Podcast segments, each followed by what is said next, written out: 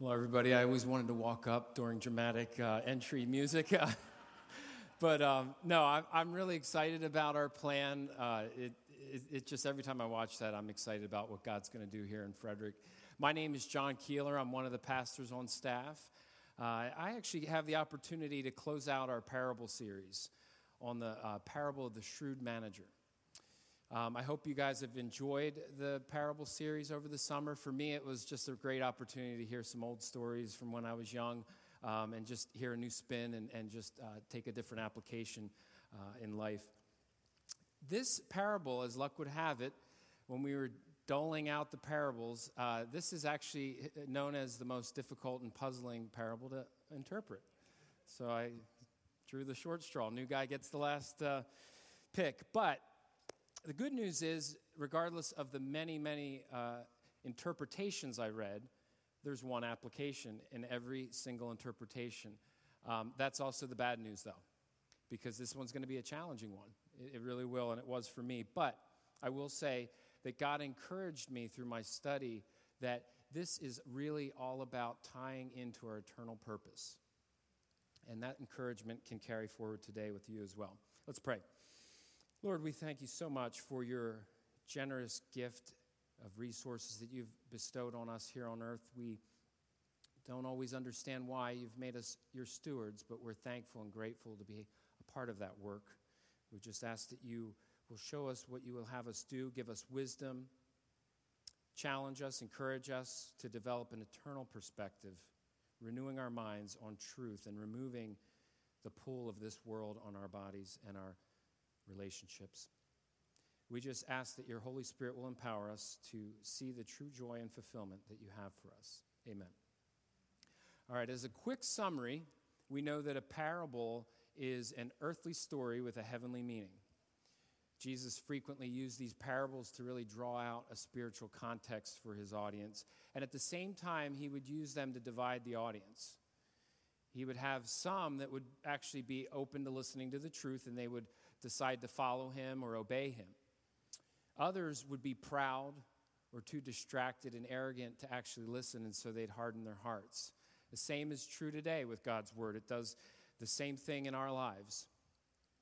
Now, this specific parable starts off in Luke 16. And the entire chapter is about one of my favorite topics money. Um, but there is a broader application to the general use of all the resources God's given us. He's specifically talking to his disciples in this parable, and he's really trying to show them how to properly use their wealth and not love it. In fact, at this time, the Pharisees were actually kind of overhearing this, this uh, discussion between Jesus and his disciples. And at the end, when Jesus gave the punchline of this story, the Pharisees scoffed and laughed at the message, and it actually prompted Jesus to turn to them and give them the parable of the rich man and Lazarus that you can read uh, at your leisure. So, before I get started on the actual um, text of this parable, let me just take a quick moment to tell you a little bit about my story. I think for most of you that I've met, you know that I started off uh, my career 17 years in the financial services industry.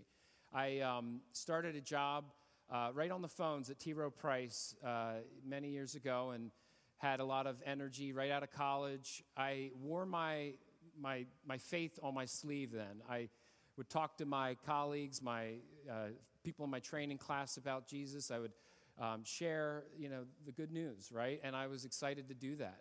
Um, in fact, back then, I would give people like tapes that they could listen to. Um, and CDs eventually. But um, I'd give them some of the tapes that I had from my dad that would say, hey, I think you're really struggling with something. Let me give you a tape you can listen to. Um, and I gave people books to read, different things that I, and, and I just, I just tried to, you know, be intentional about my relationships.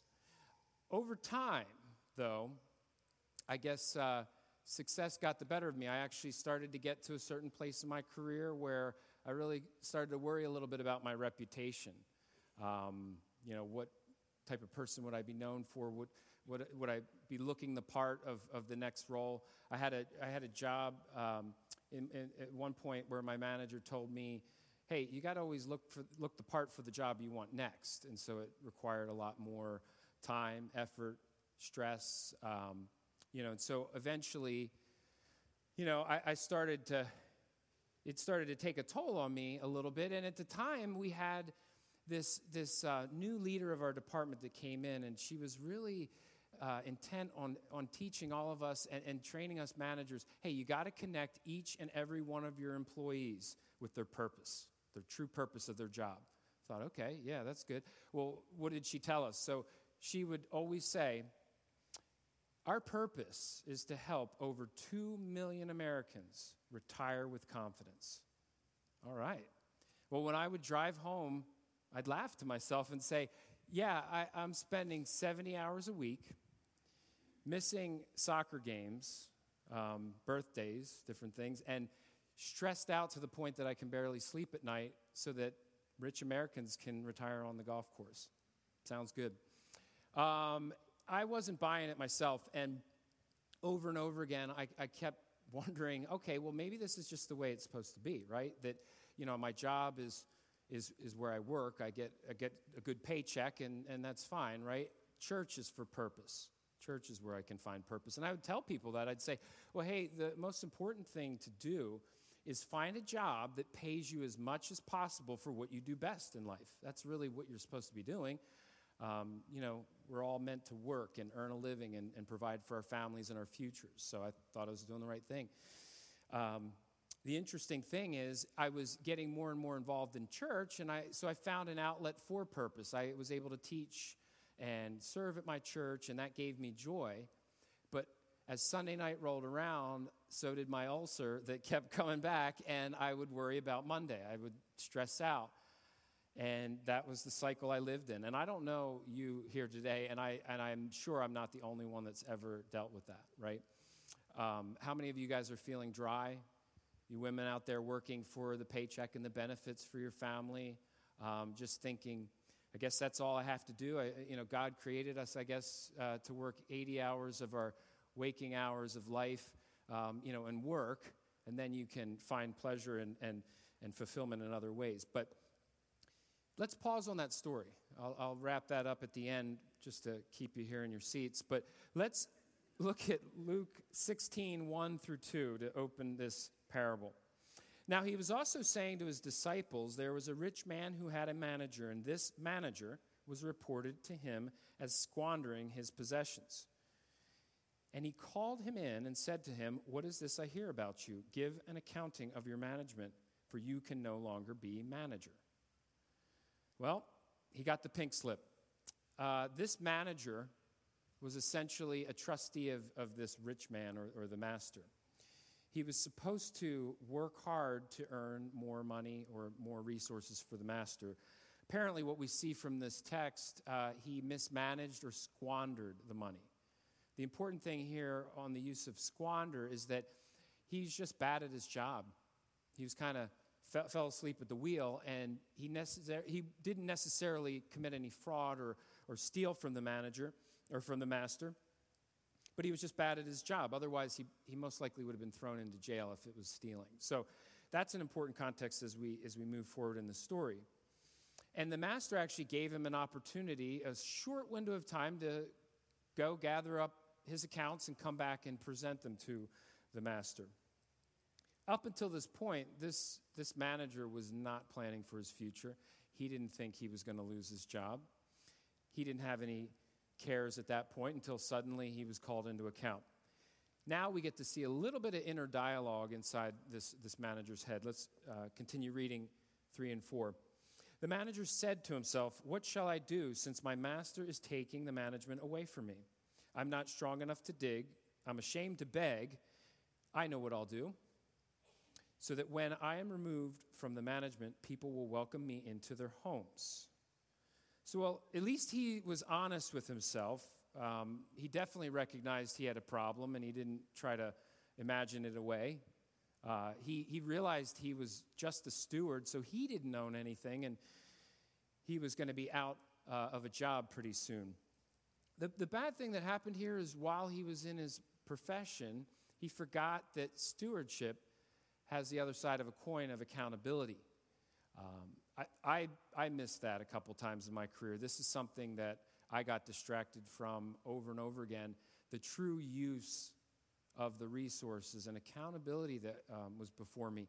I want to remind you, you know, as Christians, we're not ever again held accountable for our sins.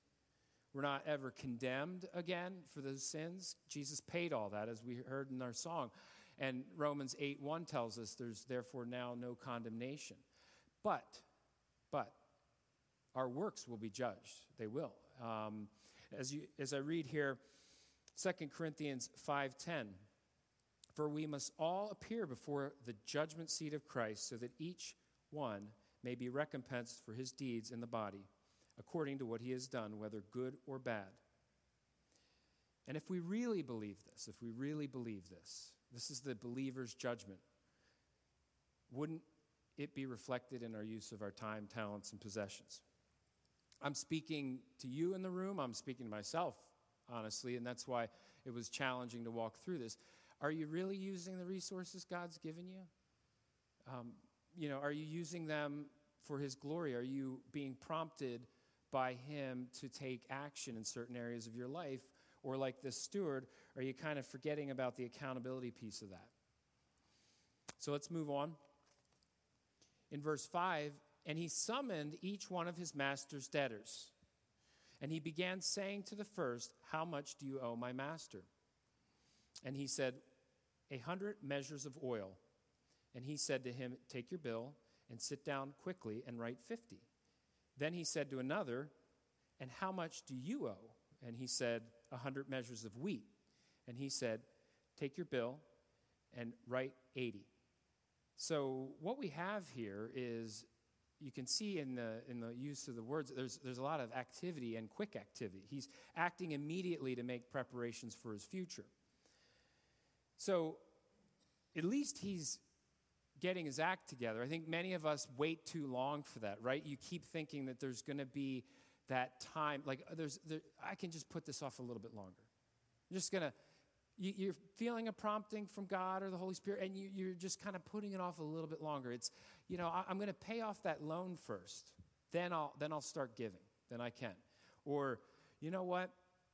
As soon as I finish my degree, as soon as I wrap up that project at the house, then I'll, I'll actually share, you know, share my time and, and serve. Or, you know what, maybe if I get to know that neighbor a little bit better, then, then I'll tell them about Jesus and, uh, you know, then I'll invite him to church or my small group. So there's always something, right? There's always something preventing that now action. It's the distractions, okay? But what did he accomplish here as he quickly summoned the master's debtors? Well, essentially, in this society, it's an honors based society that they lived in. So he essentially was doing them a favor that they would later have to return to him. He was thinking of his future. When his luck ran out, when he was out of a job and had nothing, they would owe him and they would support him and help him. Now, the audience at this point, both the uh, Pharisees and the disciples would be on the edge of their seat. Okay, this guy just cut the, the master's income in half. Uh, what, what's he going to do? Well, the other stories that Jesus told, they would be thinking right now, surely this guy's going to be punished in outer darkness, you know, weeping and gnashing of teeth. But we read on, and, and at the surprise of all of us, the story goes on. And I'm, I'm just going to cut this off at nine to make, uh, you know, to keep with time. But I just want to read you eight and nine. And the master praised the unrighteous manager because he had acted shrewdly. For the sons of this age are more shrewd in relation to their own kind than the sons of light. And I say to you, make friends for yourself by means of the wealth of unrighteousness, so that when it fails, they will receive you into eternal dwellings. The first thing to point out is that the praise came from the earthly master. Okay, it wasn't necessarily from Jesus. The, in the story, the master was praising him for his shrewdness.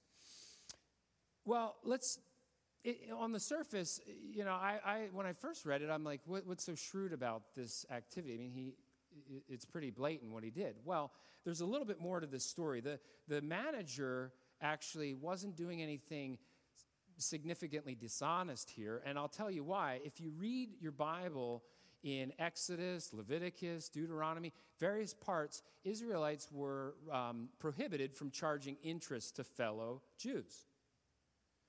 Okay, well, as with everything, they got around this by, you know, maybe in this case, uh, you know, if somebody owed them 80 measures of oil, they'd say, okay, well, you know, I'm going to lend you 80 measures of oil. Write me an IOU for 100.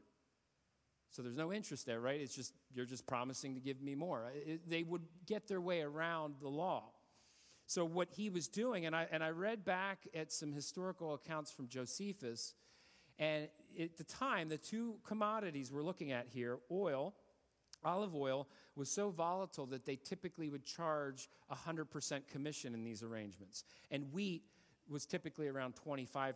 So the, the, the numbers match Jesus' story that, that really show that the manager was dropping the interest off. Well, what makes that so shrewd? Well, again, in this honors based society, honor was king over everything. Um, the master, for his, to save face, would do anything, even, even forego the commissions and the interest, because he would be disgraced if he went and reversed this discount. So he was kind of trapped into letting the discount stand to save face and to kind of garner more favor with his tenants. So the shrewdness of the manager was really finding an irrevocable way to allow the debtors to owe him in the long run and not get in trouble. You know, not to be turned over to the authorities because the master couldn't do that because he was kind of doing something underhanded anyway. So that's the, that's the key point. And it's interesting. I, I love these little asides, but as I was reading that, this stuff still happens in Israel today. They get around the law all the time. It's illegal to milk your cow on the Sabbath. Okay? Well, over time, though, they, they said, well, it's not illegal if you do it for the cow's benefit. So, any, anybody has milked a cow before in their life? I don't know how to tell if it's for their benefit or not. But the elders in Israel have determined that over the years, and they came up with a law they said, okay, well, it's, it's okay to milk a cow on the Sabbath if it's for its benefit, and that is essentially by releasing the milk over rocks. Seems fair, I guess. I don't know. Uh, shrewd Israelites decided, okay, I got an idea. I'm going to sterilize rocks, put them in a bucket, and then we'll milk the cow over the rocks, and everything will be fine. I won't break any laws. Well, on technicality, sure, but this kind of stuff happens all the time. But this is essentially what, what the master was doing, and the, the shrewd manager got to the heart of that and, and found a way around that. Now, regardless of our interpretation, we know specifically Christ is telling us, as children of light, each and every one of us that are believers, we're children of light, and He's saying, you need to pursue the eternal with the same amount of tenacity and like excitement and energy that the sons of this age use to amass ma- massive amounts of wealth for the same energy that they put into their own earthly uh, treasures. And, and how many of us do that? I, am guilty of this. I, I don't, you know, I, I think back at the number of bosses that I've had that would live estranged from their families so that they could devote themselves to their job and not, you know, pick them up and move them with them. Um, I, I, think of you know many that would, would do everything they can, every scheme, every plan. You think of the Shark Tank show, the investors on the Shark Tank. Um, I've always been a fan of Warren Buffett. I mean, these people are amazing, and they will give every last ounce of life to amass things that will go away one day. And, and do we do that uh, from an eternal perspective? The key takeaway Jesus gives us here is his next point. And I want, I want you to write this one down. Make friends for yourself by means of the wealth of unrighteousness, so that when it fails, and we know that it will one day, they will receive you into eternal dwellings. He, he's saying, use your resources to win people to heaven, right? Your resources, all of your resources, your time, your talent, your money, supporting your church missions work, supporting your church um, using the opportunities that God gives you, right? To be courageous enough to use that relationship you've built with a colleague, you know, not taking those things for granted. I like to think about it this way Do you realize that when your stewardship is finished here on earth, okay, and everything's gone and you can't take anything with you, the only thing you can send ahead of you to heaven is people. Okay, that's the only thing that you can take with you. I, I love this story. So, my, my younger brother actually was on uh, the preaching staff of the McLean Bible Church in, in Virginia. Um, the senior pastor at the time, his name was Lon Solomon. Great guy, awesome preacher. Well, I, I somehow stumbled across his story this week when I was just, you know, thinking about um, some illustrations. And he tells his story, and it's an amazing one. You got to find it out on the internet and listen to it. But he tells us that he grew up as a young Jewish boy. He was at school the one time, and this girl made him question his eternity by telling him that if you don't believe in Jesus, you're going to hell. So he, he was a little concerned about that. So what does every Jewish, uh, you know, good Jewish boy do? He went to his rabbi, and his rabbi said, "Don't worry about it. You're you're you're a Jew. You're you're you know one of God's people. You don't have to worry about it. All Jews go to heaven." So he was kind of, you know, satisfied with that answer. Didn't really quite understand why. Even if he was a bad guy, he'd still go to heaven. But he went on to explain that that kind of started this spark, this, this eternal spark within him, understanding what, what, you know, what is there to life. He, he saw, saw no meaning in life. It took him off a, a, a side trail. He got into drugs, alcohol, sex. Um, he actually tells the story of how he almost got arrested for, drug, uh, for selling drugs, but they got the wrong house. And they, and they arrested someone else that was selling drugs. And, and so his story, you know, could have been completely different. But I, I say this because eventually he landed uh, on campus at Chapel Hill, and there was this guy that would come every Saturday. He would volunteer his time. He'd hand out tracts. He'd talk about Christ, right? And, and, and you know, Lon said nobody really paid attention to him, but, but that intrigued him. So he, you know, was at a point where he was exploring foreign religions at the time. So he's like, uh, yeah, I'm going to just talk to this guy. So he starts talking to the guy. And over several conversations, a couple weeks, this guy leads Lon Solomon to Christ. He changes his life. He becomes a senior pastor later on in his career, and millions of lives are touched. Okay? Thousands of people came to know the Lord because of Lon Solomon, but not just because of Lon Solomon, because of the guy that talked to him, who volunteered his time, who was courageous enough to you know, put it out there and to hand out tracts and talk about the good news. These stories, you know, not every story is that magnificent, and not every story is that well known.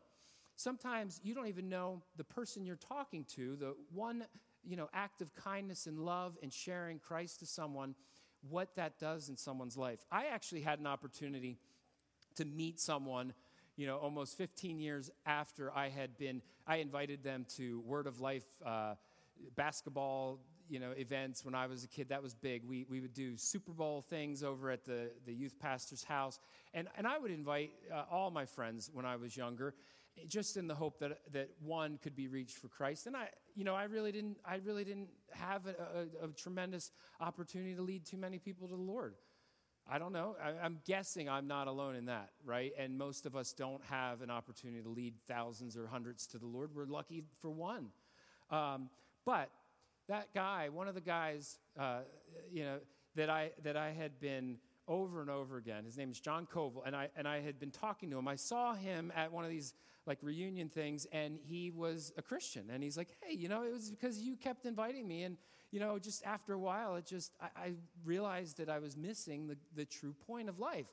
And, and we don't all get those stories. I think of the many other stories, um, you know, that balloon up there, um, who had, uh, you know, an opportunity to talk to Allie about Christ here at church, who volunteered their time, her parents, you know, investing in that relationship. I, I had a, a, Sunday school teacher who didn't even know that in leading, you know, the gospel message every Sunday, I started thinking about it one day and I went home and, and, and accepted Christ. We don't know, you know, and now here I'm in ministry and I, I don't even know who she was, to be honest with you. But in heaven, we'll know. We'll know and we'll share those stories. And that's what it's all about. It's investing for that eternal reward and perspective. Now, We've all heard that message before, so why don't we all change, right? Why aren't we all on fire for the Lord? Because, goodness, if we were, this, this world would be different, I can assure you that. So, what happens? Well, as I was thinking about this and meditating on it and thinking about how, how do I really, you know, point out the distractions that, that get us caught off guard, the Lord led me to the, ver- the very first parable we, we taught on. Uh, Pastor Eric got up and he taught about the, the soils, right? Well, let me read for you Mark 4:19. But the worries of this world and the deceitfulness of riches and the, desi- the desires for other things enter in and choke the word, and it becomes unfruitful. Well, I know that John 1 1 tells me that in the beginning was the Word, and the Word was with God, and the Word was God. So this Word is Jesus, the gospel, right? The gospel message. It chokes, it gets choked out in our lives. Why? Well, there's three main choking components, and I think I've been choked by all three myself. The worries of this world, we're told over and over again not to worry, but I think that only makes me worry more. I think when I was preparing for my sermon, my, my wife was like, hey, don't worry, you'll do fine. I'm like, okay, now I'm really worried. like, why, why did you have to tell me not to worry? Um, but that's, na- that's natural. What is it? We're, we're trying to uh, take control over something we have no right to control, right? We're taking, you know, we're trying to step into God's shoes and, and, and we're, we're getting worried about things. The deceitfulness of riches. This was definitely an issue for me at times in my life. And I, did, I, I would never have said it that way. I wouldn't say, uh, you know, that I'm, I'm controlled by the deceitfulness of riches, but it's slow, it's steady, okay? Wealth tells you that if you just get a little bit more of me, you'll be happy. Everything will be fine. You'll, you'll, you know, I'll take care of your future. The problem is wealth becomes your master and you don't even know it. It's subtle. Somebody once defined money as an article which may be used as a universal passport to everywhere except heaven and as a universal provider of everything except happiness. Isn't that the truth? Uh, 1 Timothy 6 17 through 19. This is a great verse. Write this one down. Instruct those who are rich in this present world not to be conceited or to fix their hope on the uncertainty of riches, but on God, who richly supplies us with all things to enjoy.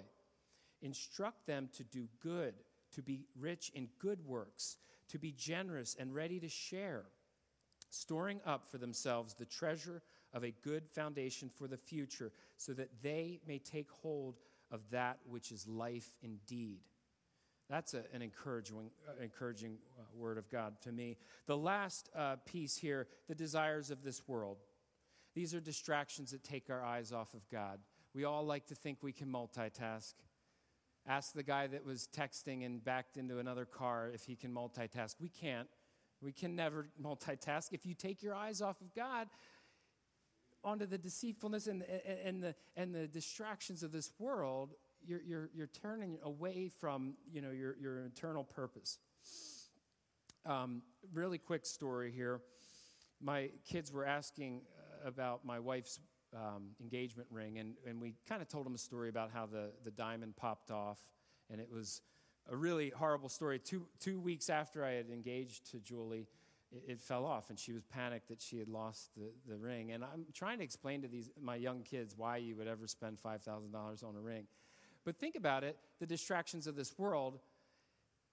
I, I, it made me realize what do we do here in our culture? We tell young people about ready to get married to spend $5,000 on a ring, uh, $2,000 on a dress, the average of $30,000 on a wedding, all um, at a time when I think they are choking to death with college loans and making the least amount of money in their career. Okay, that's a distraction. But let me move on and, and wrap up with my story, uh, or at least the close of my story. So, it, after a while, um, God actually led me to the most unlikely answers to my kind of quest in, in eternal purpose in my job. At the time, it was not to get into ministry. That was several years later and another story. But it was this boss that I had, this brand new boss from Fidelity. He came in, he set the bar high, he, you know, we could never meet his expectations. And he was uh, Italian and Catholic. And um, the interesting thing is, I, I don't believe he was saved at the time he came into the company. But he was really big on talking about God. So I started to see this guy in every management session talk about faith, family, God. And, and I thought, wait a minute here. This Catholic guy is going to like witness more than me. I'm a pastor's son. What's going on here? But I, I, I started to see him in practice. And, and the one time I was having a one on one with somebody on my team, and he was observing it to kind of give me coaching. And he, he stopped me dead in my tracks when I was, was talking to this guy. And, and he looked at the guy and said, Hey, Dan, you know, what, what kind of faith do you have? And I thought, man, this guy is really bold. So I got to know him better. I still hated him, but I got to know him.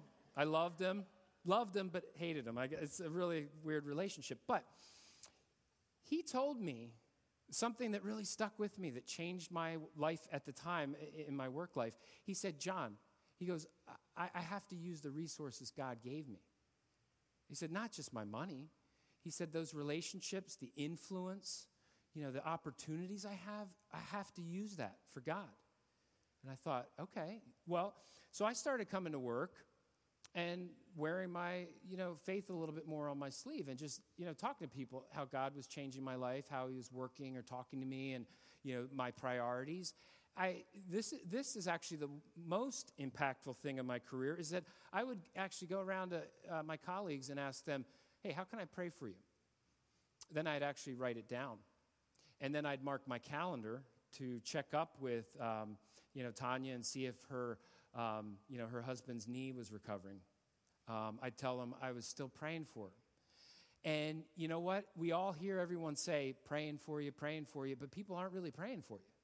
Not all the time. Here, I believe that we are. But that was what was really, uh, you know, life changing for people to hear someone and have somebody follow up and really care. They saw, they saw that I genuinely loved them, that I cared for them. And it started to build relationships that today are still strong. It gave me the opportunity to talk to them.